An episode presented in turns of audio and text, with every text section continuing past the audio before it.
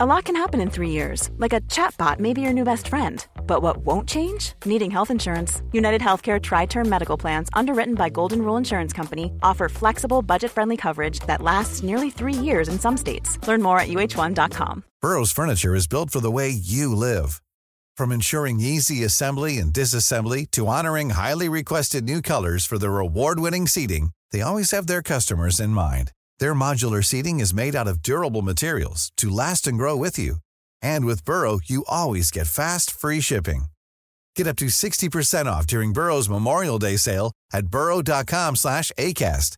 That's burrow.com slash ACAST. burrow.com slash ACAST.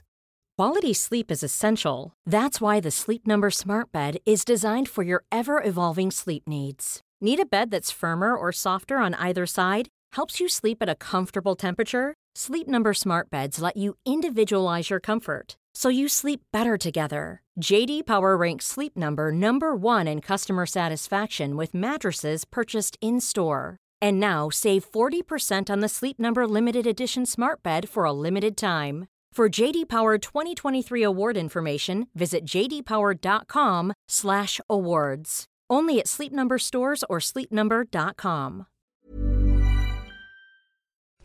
Palmemordet, Polisman A, del 7.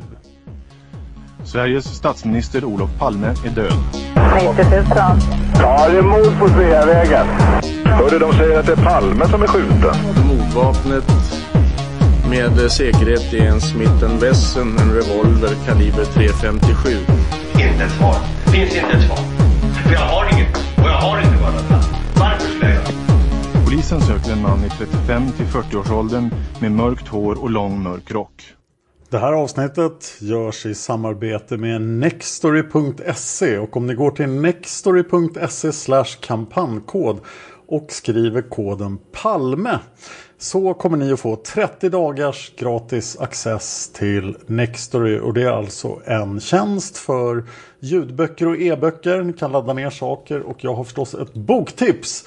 Och den här veckans boktips från Nextory är Olof Palme är skjuten av Hans Holmer. En bok som vi kommer att använda som eh, källa i senare avsnitt. Dock inte det här avsnittet.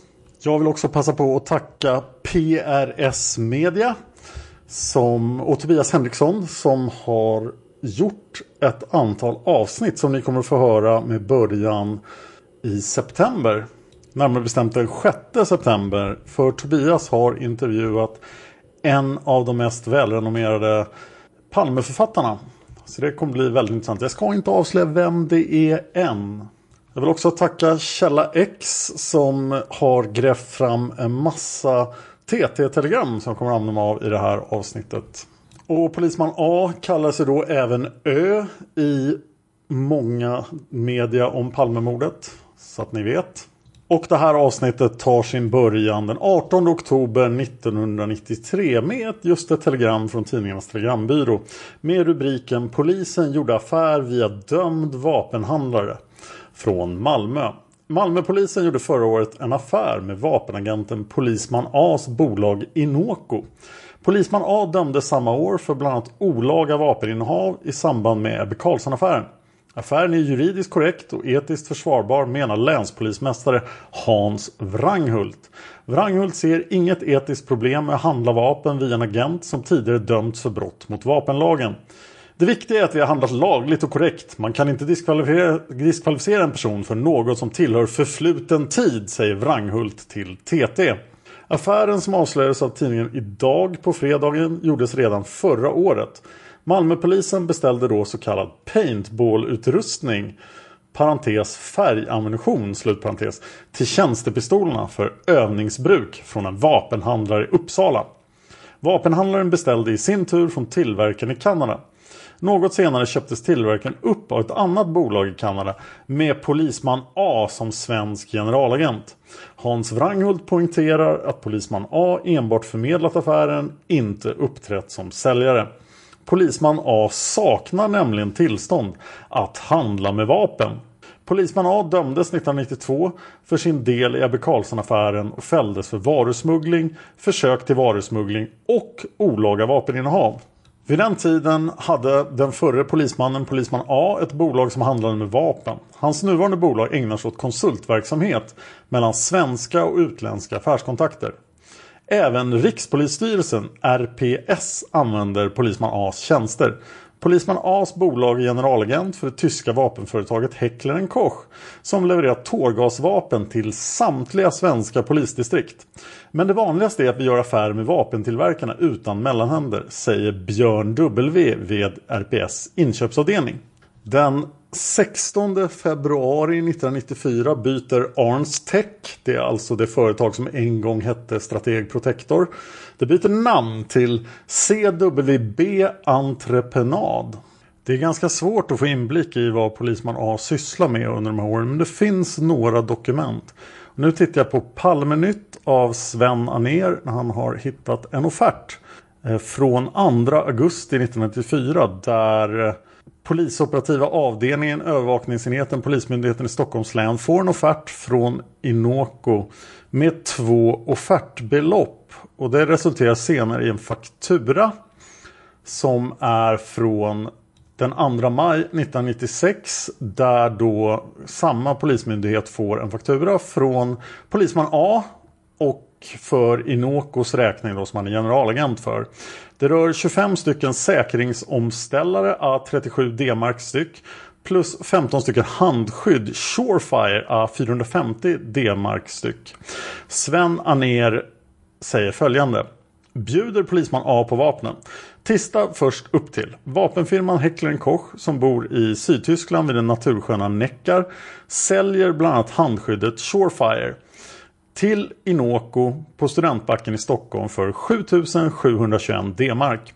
Sedan säljer Inoko AB samma Shorefire med mera till den polisoperativa avdelningen i Stockholm för en kostnad av 7721 D-mark. Och det är knappast någon lysande affär för Inoko och dess ägare Polisman A. Det är alltså Sven Anér som anger att Polisman A är ägaren. Min tolkning är att han är generalagent. Eh, Sven Anér fortsätter. Så vitt en lekman kan bedöma. Snarare en typisk förlustaffär. För polisman A har rimligen kostnader för sekreterare, telefon, ett eller annat frimärke med mera. Sedan den 17 oktober ser numera länspolismästare Gunnar Gunmo som anmält Stockholmspolisen till Stockholmspolisens internutredning på denna min undran.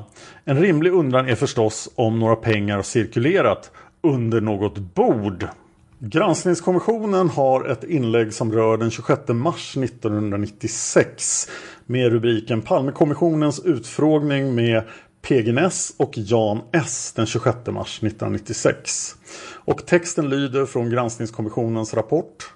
Polisman A blev tidigt aktuell i utredningen. Uppslaget handlades av Säkerhetspolisen. PGNS och Jan S har inför den tidigare Palmekommissionen uppgett följande om ärendet. Ingångsuppgifterna beträffande polisman A var inte mycket att ta på.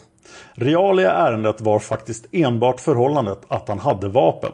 Det fanns också någon uppgift att han skulle ha extrema uppfattningar. Men utöver det fanns inga påtagliga misstankar. Detta måste ställas i relation till utredningsåtgärderna. Det fanns många väntande ärenden som var viktiga. Man fick relativt snabbt fram uppgifter om polisman A's sjukhusvistelse och den brustna blindtarmen. Bland annat hade kollegor besökt honom dagarna före mordet. Det ansågs helt omöjligt att polisman A i sitt tillstånd skulle kunna delta i en mordoperation den dag han skrevs ut. Det var en sådan skälighetsbedömning som gjorde att man tyckte sig kunna lägga ärendet åt sidan. PGNS påpekade att den lokal polisman A disponerade på Regeringsgatan kunde ha varit av intresse om platsen för mordet hade kunnat plane varit planerad i förväg. Men eftersom fakta i målet utesluter detta var Lo intressant. Polisman A's eventuella kontakter på ledningscentralen hade inte utretts. Inte heller hade A satts i samband med högerextremism eller herrklubbsmötena i Gamla stan. Utredarna hade inte kontakt med den subversiva roten inom Säkerhetspolisen. Enligt Jan S var alla de poliser som utreddes i denna ordning extrema på något sätt. Det var i många fall skälet till att de dragit på sig spaningstips. Men likväl saknades det tecken på en konspiration och utredningen inriktades inte på det.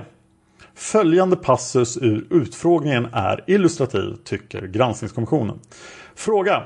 Vad tjänar då de här utredningarna till om man inte så att säga vidgar perspektivet utan bara hade ett smalt schakt att betrakta? Svar.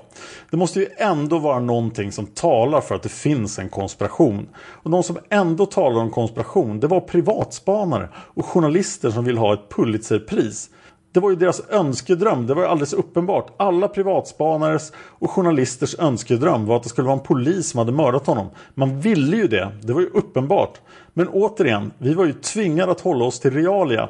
Och det vi hade, det var alltså enskilda polismän, kanske de var nazistsympatisörer, kanske var de långt ute på högerkanten på annat sätt, eller extrema på något annat håll. Men vi kunde aldrig se någon formation eller något sådant som vi kunde göra oss nytta av i en förundersökning. Jag kan aldrig säga att jag sett något sådant, säger då Jan S. Beträffande det förhör som hölls av Jan S med polisman A i augusti 1986 där även PG Ness närvarade upplystes att polisman A var påtagligt nervös inför förhöret. Han var även spritpåverkad. När han informerades om att förhöret skulle gälla mordet på statsministern blev han märkbart lättad. PG Ness och Jan S tolkade hans reaktion så att han hade varit rädd för att förhöret skulle handla om något annat. Det gjordes också vissa efterforskningar men man kom inte längre än till att sätta det i samband med att han kort senare slutade sin anställning vid Televerkets Radio. Möjligen hade han förfarit oegentligt i något upphandlingsförfarande. Och det här tycker jag är jättemärkligt. Alltså polisman A tas på förhör 1986 och blir informerad. Ja, du är här på grund av mordet på Olof Palme och då tycker han pust, ingenting värre. Granskningskommissionen fortsätter.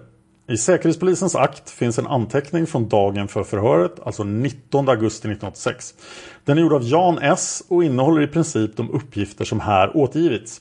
Det framgår att polisman A varit orolig för att förhöret skulle gälla hans arbete på Televerket Radio. När det stod klart att det inte skulle göra det utan handlade om statsministermordet pustade polisman A enligt anteckningen högt av lättnad.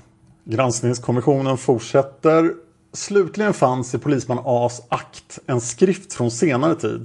En promemoria daterad den 14 augusti 1996 upprättad av Jan S. Den hänvisar till den just citerade utredningsanteckningen. Jan S hade inför sitt sammanträffande med den tidigare Palmekommissionen tagit reda på vilka polismän som lämnat upplysningar om polismän A. Det var Ann L och Lars B. Enligt promemorian hade Jan S talat med dessa den 26 mars 1996. Om Lars B står följande. När han tillfrågades om han hade besökt polisman A på sjukhuset vid något tillfälle under angiven tid förklarade han jakande att han hade besökt polisman A dagen för mordet på statsminister Olof Palme. Förutom B var hela piketgruppen, det vill säga 5-6 poliser med vid polisman A's sjukbädd vid tillfället. Polisman A låg vid tillfället i sin säng och hade mycket ont. Det kom B mycket väl ihåg från sitt besök hos honom. Det är alltså Lars B och inte polisman B. Granskningskommissionen fortsätter med en notering från den 14 maj 1996. Hans Holmer sammanträffade den 14 maj 1996 med företrädare för den tidigare Palmekommissionen. Enligt de minnesanteckningar som upprättades uppgav Hans Holmer följande angående sin kännedom om polisman A. Polisman A kände han till sedan tidigare, bland annat på det sättet att A på RPS uppdrag utrett behovet av ett nytt tjänstevapen. Polisman A var utbildningsansvarig i vapenfrågor på 70 och 80-talet. Hans Holmér visste att polisman A var vapentokig i en positiv mening, nämligen duktig på vapen. Han var även känd för sin Palmefientliga attityd och högeranstrukna åsikter. Uppslag som kom in i förening med vad som sålunda var känt om honom samt hans omvittnade handlingskraft gjorde att en utredning gjordes beträffande polisman A. Så vitt Hans Holmér minns kom det fram att polisman A var nyopererad vid tiden för mordet. Men hur ärendet avslutades minns han inte. Lars Borgnäs sammanfattar hela utredningen mot polisman A i sin bok En iskall vind drog genom Sverige. Jag läser från sid 474. Verkligheten var följande. Polisman A hade tagits in på Södersjukhus i Stockholm en vecka före mordet, opererats för brusten blindtarm men på egen begäran lämnat sjukhuset vid 11-tiden på morddagens förmiddag den 28 februari. Baserat på hans egna uppgifter avskrevs han från vidare utredning eftersom hans hälsotillstånd ansågs utesluta varje inblandning i mordet. Det medförde även att hans vapen inte provsköts. Han hade bland annat en revolver av kaliber 38. Långt senare skulle det visa sig att polisman A inte hade något alibi för mordtidpunkten.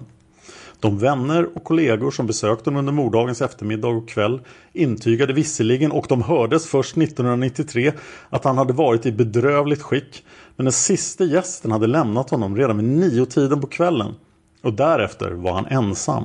Utredarna antog ändå att hans tillstånd var sådant att han inte kunde röra sig ute på stan på natten.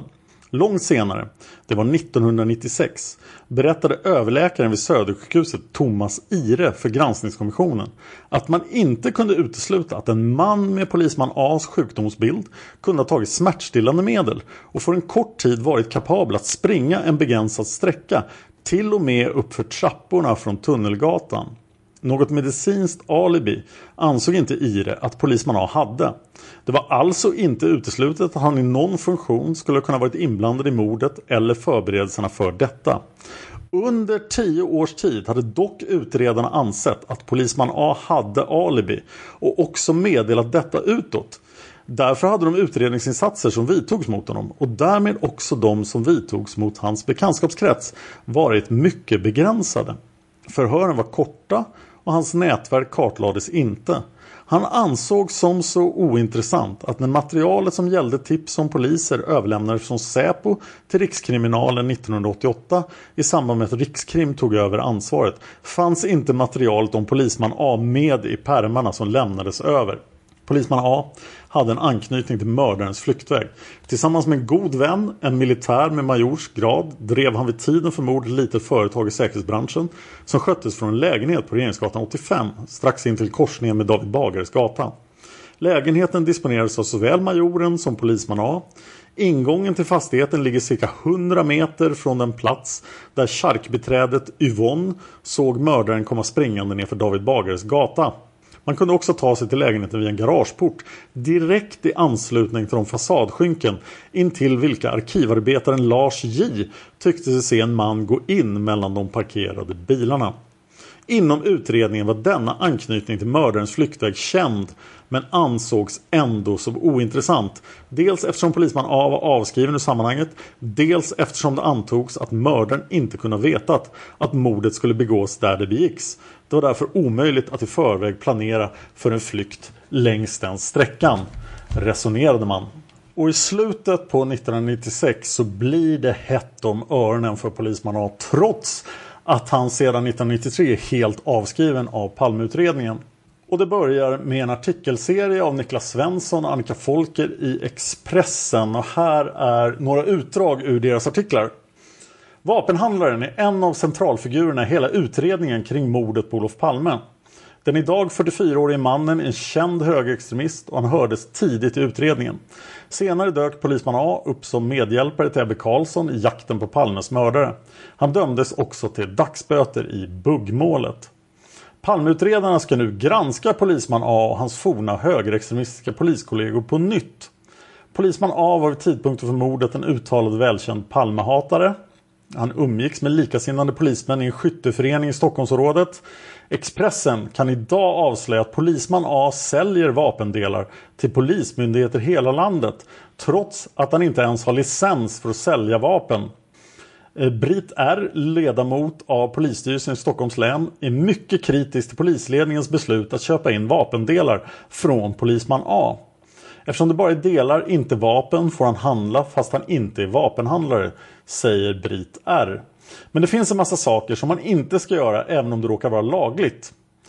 Kurt N, polisöverintendent och chef för länsordningen i Stockholm, är en av de som har godkänt affärer med polisman A. Expressen fick igår tag på honom på en konferens i Reykjavik på Island. Jag vet inte om jag har gjort affär med honom, men det är möjligt. Han förmedlar ju vapen till alla polismyndigheter. Mannen är högerextremist. Är det okej okay att göra affärer med honom ändå? Ja, du säger det. Jag har bara hört de där ryktena tidigare. Jag vet inte om han har några högerextrema åsikter. Men om det stämmer så är det ju skrämmande, säger Kurt N. Polisman A, som tidigare varit piketpolis, arbetade med att ta fram polisens nya tjänstevapen Sig Sauer 225. Polisman A skötte dessutom Stockholmspolisen vapenutbildning i början av 80-talet. Uppgifterna om att vapenhandlaren är en central figur i högerextrema kretsar har funnits med i Palmeutredningen hela tiden. Första gången han misstänktes för delaktighet i mordet var i maj 1986. En fastighetsmäklare tipsade då om att polisman A hade bajonetter, uniformer, pistoler och ammunition i sin lägenhet. Polisen fick också flera tips från personer som sa att polisman A var nazist och Palmehatare. Tillsammans med en kollega hade vapenhandlaren dessutom en lägenhet i hörnet Regeringsgatan David Bagares gata där Palmes mördare passerade strax efter mordet. Två år senare var det polisman A som ordnade avlyssningsutrustning åt Hans Holmér och Ebbe Karlsson. Han angav Sydafrikanska legationen i Sverige som beställare. Vapenhandlaren och en poliskollega har enligt tidningen Ord och Bild dessutom besökt Sydafrika på inbjudan av landets polis. Vid husrannsakan hemma hos polisman A juni 88 togs hundratals föremål i beslag.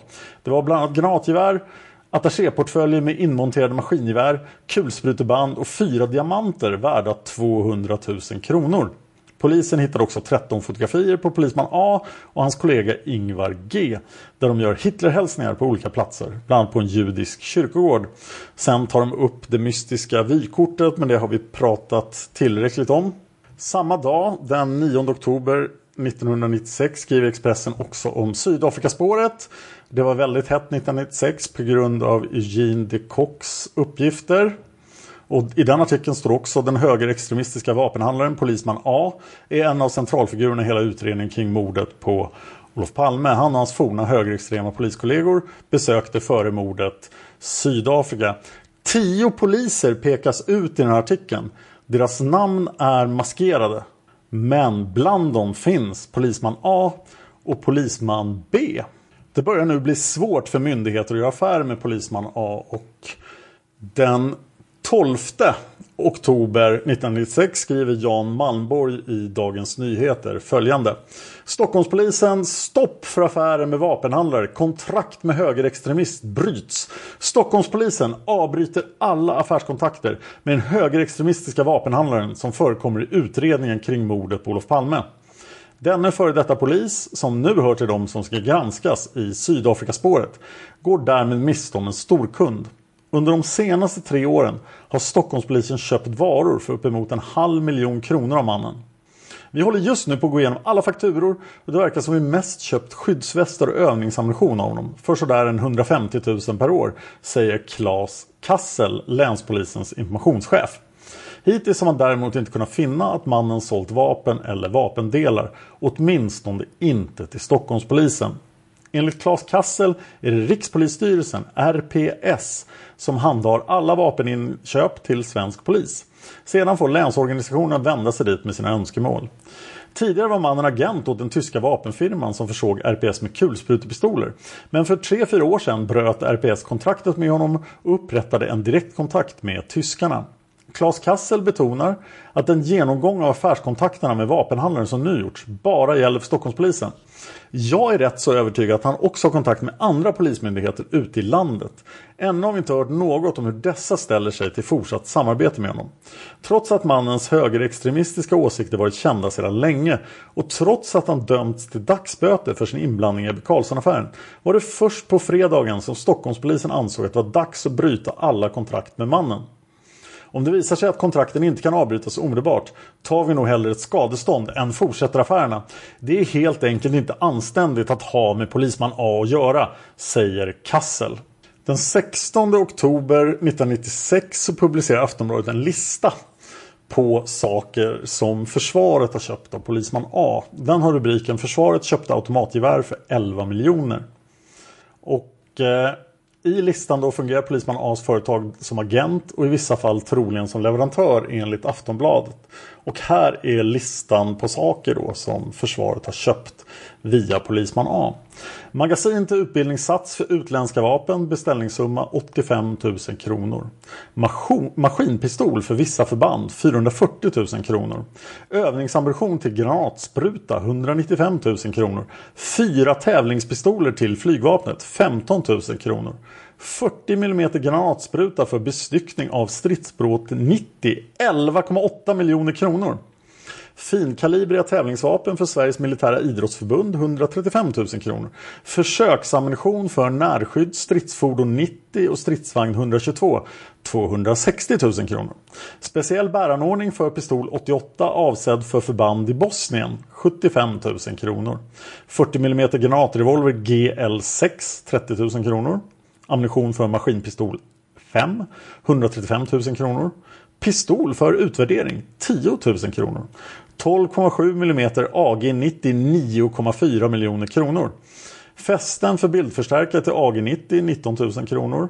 Eldrör för ammunitionsprovning 290 000 kronor. Hölster till pistol 88 17 000 kronor. Kompletteringsanskaffning AG90 1,6 miljoner kronor. Försöksvapen av 5,56 mm kaliber 22 000 kronor. Övningshandgranater 265 000 kronor. Chockhandgranater för 1,1 miljoner. Fästen för tidigare anskaffade vapen AG90 40 000 kronor. Enstaka vapen för olika typer av prov och utvärdering 265 000 kronor. Ytterligare enstaka vapen för tester och utvärdering 155 000 kronor. Reservdelar till pansarbandvagnar som tidigare anskaffats från östblocket 2,5 miljoner kronor. Och bildtexten till artikeln lyder Orden på AG90 löd på 9,4 miljoner och kompletteras gång på gång. Eh, till försvarets nya stolthet stridsbåt 90 sålde polisman A tunga vapen, så kallade granatsprutor, för 12 miljoner. Svenska FN-soldater i Bosnien fick bland annat sina pistolhölster från polisman A. Expressen vill inte vara sämre och publicerar den 16 oktober 96 en artikel som heter Han sålde vapen till försvaret för 30 miljoner. Expressen avslöjade i onsdags att Stockholmspolisen fortsätter att köpa vapen av den i Palmeutredningen utpekade högerextremisten polisman A. När det blev känt slutade Stockholmspolisen omedelbart att handla från polisman A. Igår stoppade också Försvarets materielverk, FMV, alla affärer med polisman A. Men han har redan hunnit förse bland annat FN-trupperna i Bosnien och marinens stridsbåt 90 med utrustning. Den 44-årige polisman A var piketpolis i Norrmalmsdistriktets fruktade A-tur och en känd högerextremist. Hemma hade han nazistsouvenirer och polisman A har flera gånger pekats ut som delaktig i Palmemordet. Efter mordet blev polisman A vapenhandlare och dömdes för sin delaktighet i Ebbe Carlsson-härvan. I onsdags berättade Expressen att polisman A via aktiebolaget Inoco säljer vapendelar till polismyndigheter över hela landet trots att han saknar licens för detta. Stockholmspolisens nye chef Gunno Gunmo reagerar snabbt och stoppar alla köp från Inoco. Igår polisanmälde polisen sig själv.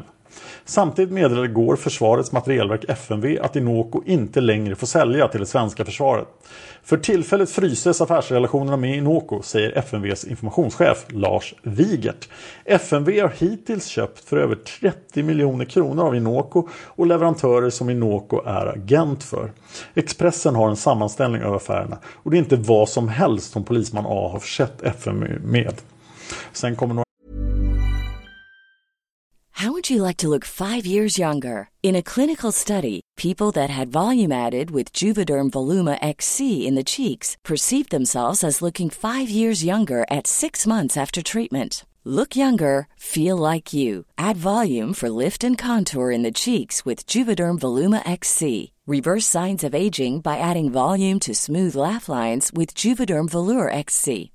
For important safety information and to find a licensed specialist, visit juvederm.com. That's J U V E D E R M.com. Not for people with severe allergic reactions, allergies to lidocaine, or the proteins used in Juvederm. Common side effects include injection site redness, swelling, pain, tenderness, firmness, lumps, bumps, bruising, discoloration, or itching. There's a risk of unintentional injection into a blood vessel, which can cause vision abnormalities, blindness, stroke, temporary scabs, or scarring. Talk to a licensed specialist to find out if it's right for you. When you're ready to pop the question, the last thing you want to do is second guess the ring. At Bluenile.com, you can design a one of a kind ring with the ease and convenience of shopping online. Choose your diamond and setting. When you find the one, you'll get it delivered right to your door. Go to Bluenile.com and use promo code LISTEN to get $50 off your purchase of $500 or more. That's code LISTEN at Bluenile.com for $50 off your purchase. Bluenile.com code LISTEN. Quality sleep is essential. That's why the Sleep Number Smart Bed is designed for your ever evolving sleep needs. Need a bed that's firmer or softer on either side? Helps you sleep at a comfortable temperature? Sleep Number smart beds let you individualize your comfort so you sleep better together. JD Power ranks Sleep Number number 1 in customer satisfaction with mattresses purchased in-store. And now save 40% on the Sleep Number limited edition smart bed for a limited time. For JD Power 2023 award information, visit jdpower.com/awards. Only at Sleep Number stores or sleepnumber.com. exempel och ni har redan hört dem. En, genomgående, en genomgång av samtliga affärer som Stockholmspolisen gjort med Inoco under åren 94, 95 och 96 som Expressen gjort visar att exempelvis den nationella insatsstyrkan avsedd att sättas in mot terrorister har försetts med tunga handeldvapen från polisman A. Den 19 oktober 96 så skriver Aftonbladet Polisman A's vän godkände vapenaffären. Förre polismannen Polisman A har sålt vapen för mångmiljonbelopp till försvaret och polisen. Nu avslöjas hur affärerna blev av. En 30-årig avdelningsdirektör på FMV var personlig bekant med Polisman A. Det var också 30-åringen som gav Polisman A alibi för mordet på Olof Palme. Polisman A lämnade polisen 1986. Han hade då rykte om sig vara nazistsympatisör. 1985 när den rasistiska apartheidregimen fortfarande styrde Sydafrika besökte polisman A Johannesburg. Efter sina mindre lyckade insatser som polis, enligt då Aftonbladet, blev han vapenhandlare. Sedan 1993 har Försvarets materielverk, FMV, köpt vapen och ammunition av polisman A för 30 miljoner kronor. Det faktum att han inte haft någon licens för att handla med vapen sedan 1989 tog aldrig FMV reda på. Redan förra sommaren anmäldes vapenaffären enligt Dagens Nyheter av en biträdande länspolismästare i Småland men högsta polisledningen ingrep inte. En förklaring till hur affärerna blev av kom igår i Dagens Eko. Polisman A's vän på FMV, den 30-årige avdelningsdirektören, har personligen godkänt inköp för cirka 13 miljoner kronor. FMV kommer nu utreda förhållandet mellan avdelningsdirektören och polisman A. Vid en statlig upphandling får inte personliga relationer finnas mellan säljare och köpare för då uppstår jäv. Den 30-årige Avdelningsdirektören har också gett polisman A alibi för natten då Olof Palme mördades. Och avdelningsdirektören på FMV är ju då Per A, medlem i Stockholms försvarsskyddsförening. Och jag har framför mig ett dokument daterat den 21 oktober 1996. Det står hemligt på det. Och det är skrivet då av avdelningsdirektör på FMV Per A. Och ämnet är angående min relation med polisman A. Så Per A säger i sitt hemliga dokument här. Jag började min anställning vid FMV hösten 1981. FMV hade då sedan länge tillbaka diverse relationer med Rikspolisstyrelsen. Vid ett sådant möte träffade jag polisman A. Han var då polisinspektör och tjänstgjorde vid Tekniska byrån på RPS som handläggare bland annat av ny tjänstepistol. Eftersom vi båda var skyttar och intresserade av vapenteknik fortsatte vi att träffas för att dryfta olika tekniska frågor. Vi genomförde även skjutförsök vid FMVs provningsplats i Ursvek. Det ledde fram till den tjänsteammunition som polisen använder. Vecka 9 1986 befann jag mig på tjänsteresa i Eskilstuna samt Haparanda. Jag återkom till FMV under fredagen. Jag sökte polisman A då och det meddelades att han just hade blivit opererad för en brusten blindtarm. Eftersom en god vän till mig miste sin far några år tidigare just i brusten blindtarm insåg jag hur allvarligt läget hade varit. Jag beslöt mig då för att efter arbetsdagens slut besöka polisman A på sjukhuset för att överlämna en chokladask. Väl ankommit till sjukhuset upplystes jag att han trots läkarnas rekommendation redan hade skrivit ut sig. Jag ringde då polisman A i bostaden och frågade om jag fick besöka honom. Han svarade att det gick bra. Jag kunde under besöket iaktta att han var märkbart tagen av operationen samt hade svårigheter att gå. Besöket varade cirka en timme mellan klockan 18 och 19 vart efter jag åkte hem. Dagen efter mordet kontaktades jag av Stockholmspolisen. De hade hittat två kulor på mordplatsen och ville att jag skulle identifiera dem. Och det gjorde jag under söndagen. Då polisman A slutade som polis bildade han tillsammans med sin dåvarande kompanjon företagen Strateg Protector och Strateg Defendor. Dessa gick efter ett par år ihop och blev Inoco. Och det här stämmer alltså inte alls med vad vi har fått fram av Bolagsverket. Som jag ju har refererat. Per A fortsätter. Inoco representerade ett antal utländska vapen och ammunitionstillverkare som till exempel den tyska vapentillverkaren Heckler Koch och den österrikiska ammunitionstillverkaren Argas. Jag har i vissa fall varit arbetsorderansvarig för beställningar som har gått till Inoco. De flesta fall har dessa upphandlingar då skett i konkurrens med andra företag. Undantagen är anskaffningar av kulsprutepistol Heckler Koch MP5 med tillbehör som gått direkt till Inoco. Anledningen härtill är att kunden specifikt önskade detta vapen. Samma sak gäller anskaffningen av granatsprutor där ingen konkurrent finns. Och där har jag inte tillgång till mer av dokumentet. Men jag har ett annat dokument från den 12 december där jag också bara har en halva 96. Och det är skrivet av Lars Wigert, informationschef.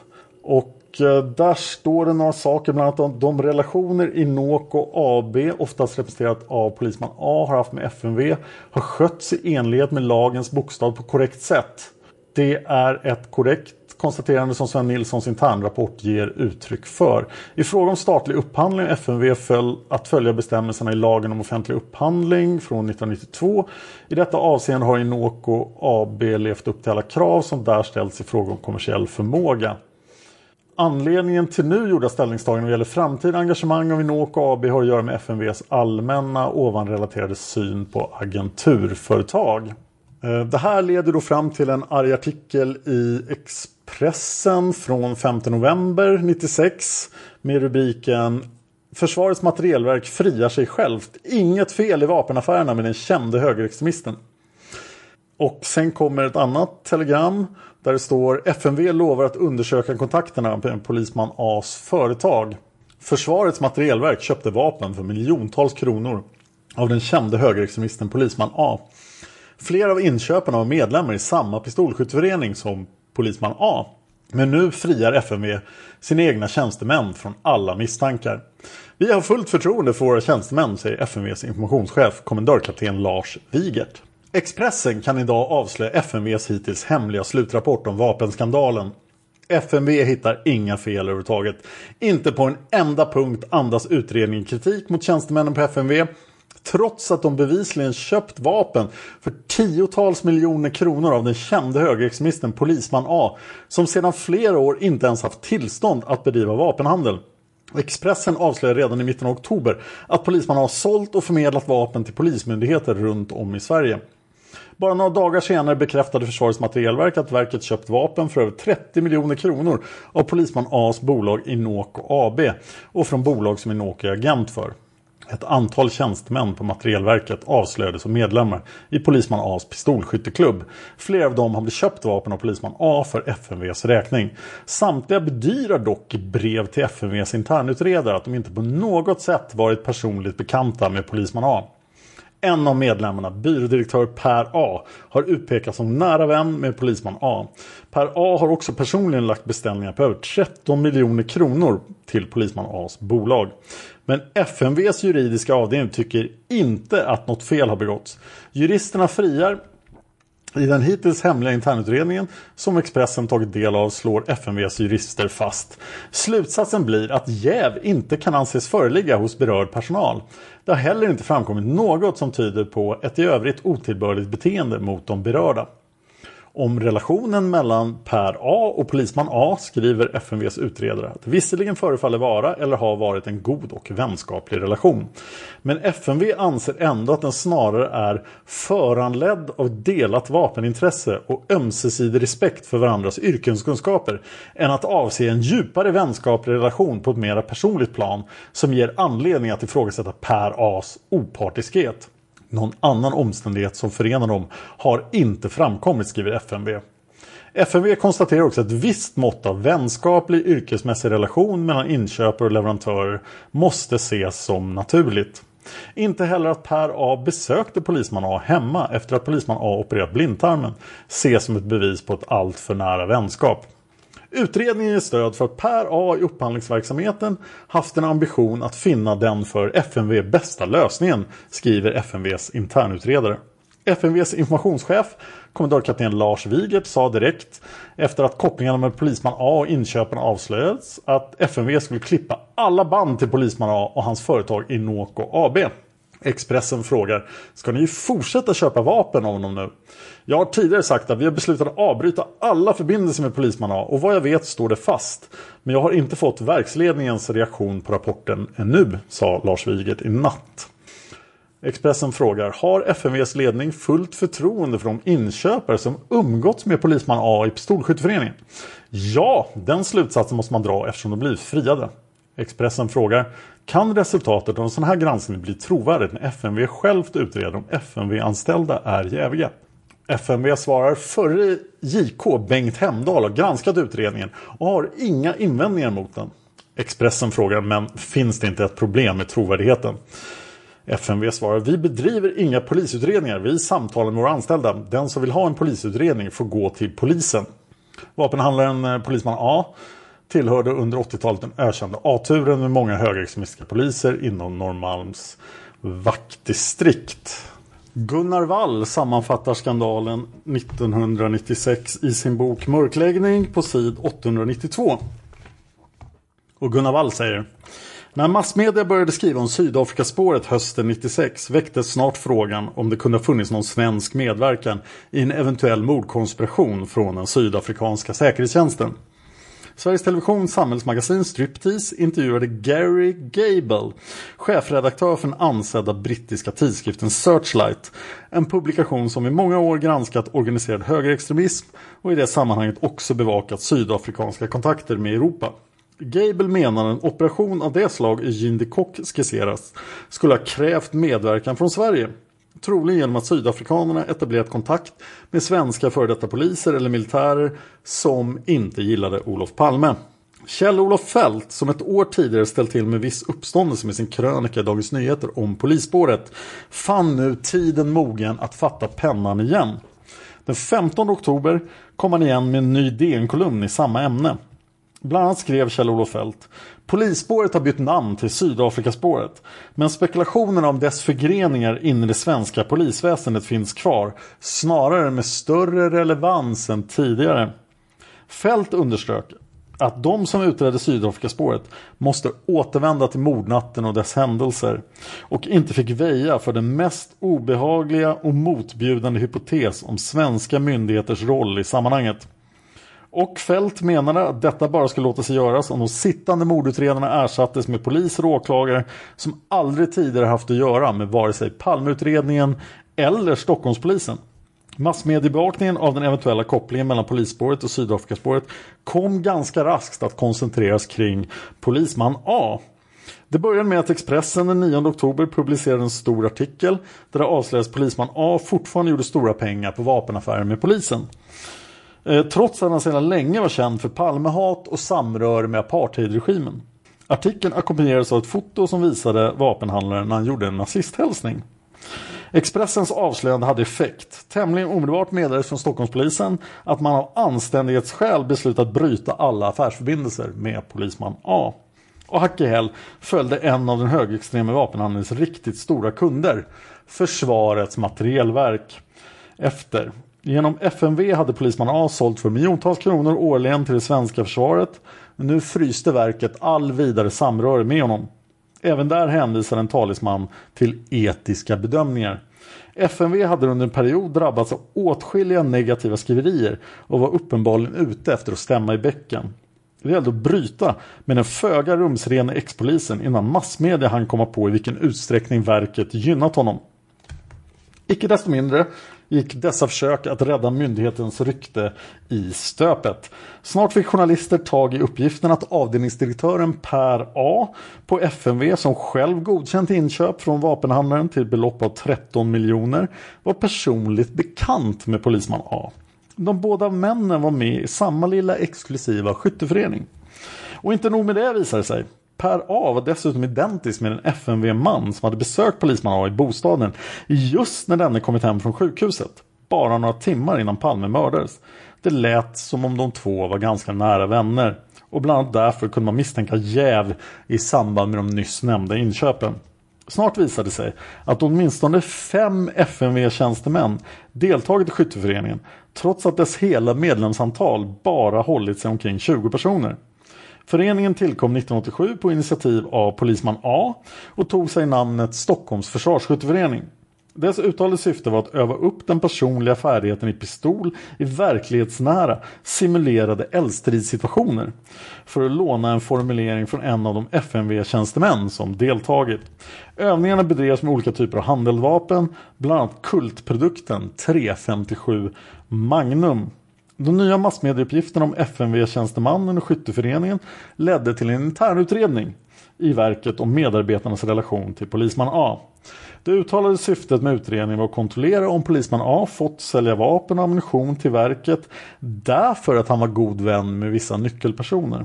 Från början framfördes det tvivel på att FMV skulle klara av att objektivt utreda sina egna medarbetares affärer med den högerextreme vapenhandlaren. Aftonbladet krävde helt sonika i en kommentar på sin ledarsida att verket skulle läggas ner. Det fanns med i tidningen en stank av mygel och inkompetens kring denna myndighet. Men kort tid därefter var internutredningen färdig. Den mynnar ut i slutsatsen att det inte hade begåtts några fel i affärerna med polisman A. Verkets generaldirektör Birgitta Berlin beskrev ett uttalande saken som att hennes medarbetare hade agerat på ett korrekt sätt och fortfarande hade verksledningens förtroende. Samtidigt underströk hon något överraskande att relationerna med vapenhandeln omedelbart skulle upphöra eftersom det sedan länge varit märkets målsättning att köpa direkt av tillverkare och undvika mellanhänder.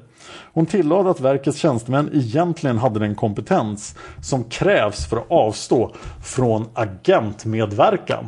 Man kan ju av det här dra slutsatsen att polisman As affär går ganska dåligt efter det här. För ja, ljuset är på honom och han har förlorat sina kunder. Vi fortsätter 1997 där han den 6 december 1997 registrerar ett bolag i Rostock i Tyskland som heter Nordland Hansa Handels. Och det följs upp med att polisman A flyttar till Tyskland. Och det är möjligt att han flyttar den 1 juni 98. Jag har sett den uppgiften men jag är inte helt säker på det. Den 5 juni 1998 så går CWB Entreprenad AB, det tidigare Strateg Protector enligt Bolagsverket i konkurs. Men polisman A är då inte längre inblandad i bolaget, i alla fall inte när man tittar i bolagets papper. 1999 publiceras då granskningskommissionens rapport. Och så här skriver Lars Borgnäs i En iskall vind drog genom Sverige om rapporten. Kommissionen konstaterar att många av de enstaka polistipsen var ordentligt utredda. Ja, till och med grundligare än många andra tips. Det fanns dock undantag, skrev kommissionen. Till exempel gällande polisman A, för vilken utredningen betecknades som otillfredsställande. Vidare konstaterade kommissionen att vissa polismän tycks man ha dragit sig för att kontakta. Det gällde även då polisman A och kretsen kring honom. Kommissionen konstaterade också precis som Inga-Britt Ahlenius hade gjort tidigare, att polisuppgifterna genomgående såg som isolerade tips av utredarna och att man aldrig hade försökt finna sammanhang där de utpekade polismännen kunde ingå. Och här är ett direkt citat från granskningskommissionen. Beträffande polisspåret, det vill säga tanken polisiär konspiration etc. har mordutredningen oavsett ledning genomgående avfärdat denna motivbild slash brottshypotes. Som ska framgå i det följande förstår vi inte den bedömningen eftersom vi anser att det i så fall finns många andra uppslag som inte heller hade förtjänat mordutredarens intresse. Vi anser med andra ord att med de krav på vad som bör föranleda utredningsåtgärder som kan utläsas av utredningsmaterialet i övrigt hade även denna motivbild och brottshypotes bort utredas. Lars Borgnäs säger en kommission är ett arbete med flera inblandade viljor och inte sällan syns det i rapporternas skrivningar. Det är må hända som ett utslag av detta man ska se granskningskommissionens sammanfattande kommentar när det gäller polisspåret. Där bland annat står Våra slutsatser i den delen är att inga brottsmisstankar mot enskilda polismän kan utläsas av utredningsmaterialet. Att det inte finns några uppslag i denna del som idag framstår som otillräckligt bearbetade men att utredningen likväl lämnar en hel del i övrigt att önska. Lars Borgnäs säger om en ny utredningsgrupp som en del av sitt arbete ska syna det jag kallar för landsförrädarspåret blir det en självklar uppgift att också syna de polisuppgifter som kan ingå i detta. Göra de analyser som inte gjorts, syna de nätverk som förekommer och så vidare. Jag är övertygad också inom poliskåren i stort skulle upplevas positivt att det arbetet blev utfört oavsett vart det leder. Det är samtidigt viktigt att slå fast att det idag så vitt vi vet inte finns några uppgifter i utredningen som knyter någon polisman till mordet eller ens till en konspiration bakom mordet. Å andra sidan är det otvetydigt att det kring några polismän finns en rad bestickande omständigheter som borde ha lett till fortsatt utredning. Men så skedde inte. Men vi har ändå ett avsnitt kvar om Polisman A. Och nästa avsnitt ska vi granska Polisman A's liv i Tyskland. Vi ska leverera en gärningsbeskrivning och vi ska prata lite om olika hypoteser runt Polisman A's roll i mordet på Olof Palme. Om ni lyssnar på Palmemordet på en Apple-plattform så vill jag hemskt gärna iTunes-recensioner för de gör podden mera synlig för andra. Och om jag får iTunes-recensioner kommer jag att läsa dem i podden så det ska jag göra nu. Den första har rubriken Håll med och skriven av Ulven5 har gett mig fem stjärnor. Ulven 5 säger Tack för en ypperlig podd. Det vore intressant att höra mer om Hans Holmér. Enligt bland annat Olof Frånstedts böcker Spionjägaren såg ju Olof Palme och Birger Elmer Hans Holmér som en mycket trogen socialdemokrat. Trots detta och trots att han var tidigare Säpochef så omgav han sig med nazister och annat löst folk. Det kan ju knappast ha varit okänt för honom. Var han en genial karriärist? Eller? Ja, jag kommer att prata så mycket om Hans Holmér. Jag boktipsade om honom idag.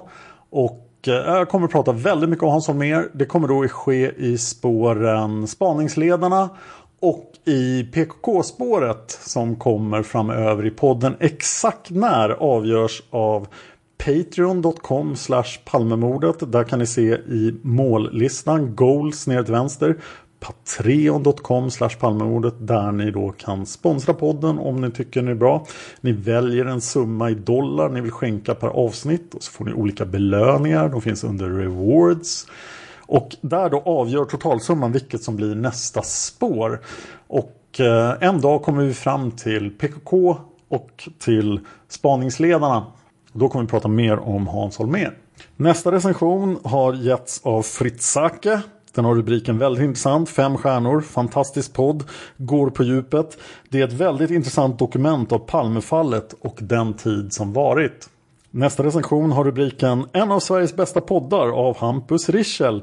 Fem stjärnor, detaljerat, nördigt och sakligt. Jag har sträcklyssnat både på bussen på väg till jobbet, de stunder där jobbet tillåter ett par lurar i öronen samt att jag somnar gott till denna utmärkta podd. Jag befinner mig i skrivande stund på avsnitt 43 och ljudet är kanon sedan länge Dan.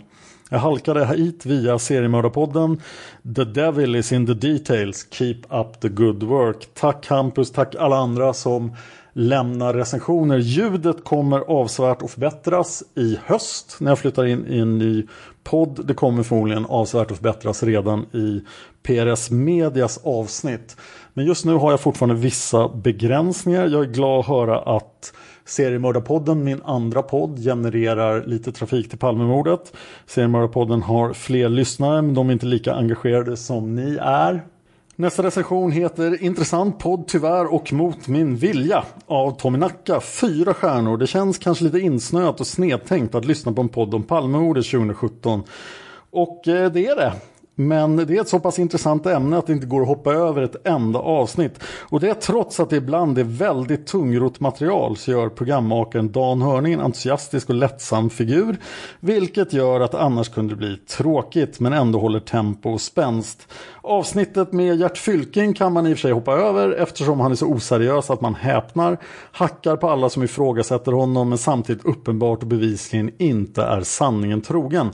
Man bör vara rejält intresserad av Palmemordet eftersom det är väldigt detaljerat kring det mesta slash nördigt. Är tyvärr fast trots att jag egentligen vet det mesta som tas upp och har tillgodogjort mig de flesta böcker om mordet. Med andra ord en podd man ska höra om man är intresserad av ämnet i fråga.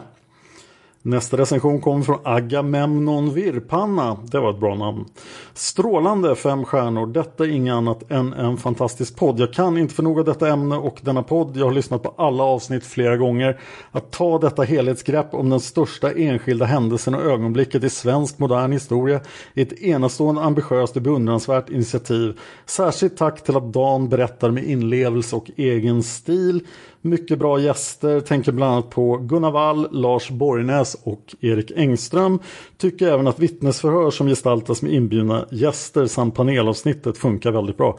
Stort tack för att du gör detta Dan. Jag och både Erik Engström och Gunnar Wall återkommer inom kort i podden. Jag hoppas även få tillbaka Lars Borgnäs. Det var alla iTunes-recensioner för den här gången. Om du sponsrar Palmemordet med 2 dollar eller mer per avsnitt. 2 dollar motsvarar alltså en latte till mig varannan vecka. Och det kan jag behöva för att hålla mig vaken. Så får du ett tack i podden. Och nu har jag kommit fram till de tacken. Jag vill tacka Per-Erik Ek. Arek Jasinski. Josef Näslund. Henrik Östholm. Roger Pettersson. Mattias Hising. Stort tack till dig. Jenny Selsve. Och jag har bestämt att tacka era fullständiga namn om ni vill ha tack när ni skriver upp er på patreon.com palmemordet så kan ni välja inga belöningar och då läser jag inte upp er. Men jag vill hemskt gärna tacka er för den här podden är fullständigt beroende av er sponsring. Så tack så jättemycket för det. Tycker ni att Patreon verkar jättejobbigt så kan ni swisha pengar. Och i så fall skicka mig ett meddelande på facebook.com palmemordet. För övrigt gå in på facebook.com palmemordet och likea det. För där får ni lite mer information. Palmemordet finns även på Youtube som Palmemordet. Där finns det lite bonusvideor och liknande. Och till sist ett stort tack till er alla för att ni lyssnar på Palmemordet. Man hittar Palmes mördare om man följer PKK-spåret till botten. Därför att ända sedan Julius Caesars tid har det aldrig hört talas om ett mord på en framstående politiker som inte haft politiska skäl.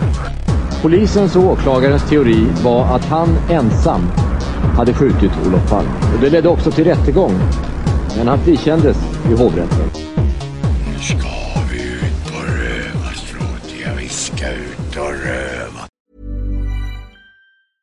Cool fact a crocodile can't stick out its tongue. Also, you can get health insurance for a month or just under a year in some states. United Healthcare short term insurance plans, underwritten by Golden Rule Insurance Company, offer flexible, budget friendly coverage for you. Learn more at uh1.com.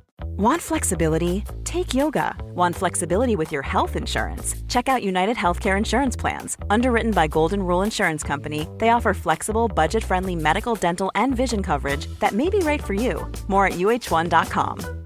Planning for your next trip? Elevate your travel style with Quince. Quince has all the jet setting essentials you'll want for your next getaway, like European linen, premium luggage options, buttery soft Italian leather bags, and so much more. And is all priced at 50 to 80% less than similar brands. Plus, Quince only works with factories that use safe and ethical manufacturing practices. Pack your bags with high-quality essentials you'll be wearing for vacations to come with Quince. Go to quince.com/pack for free shipping and 365-day returns.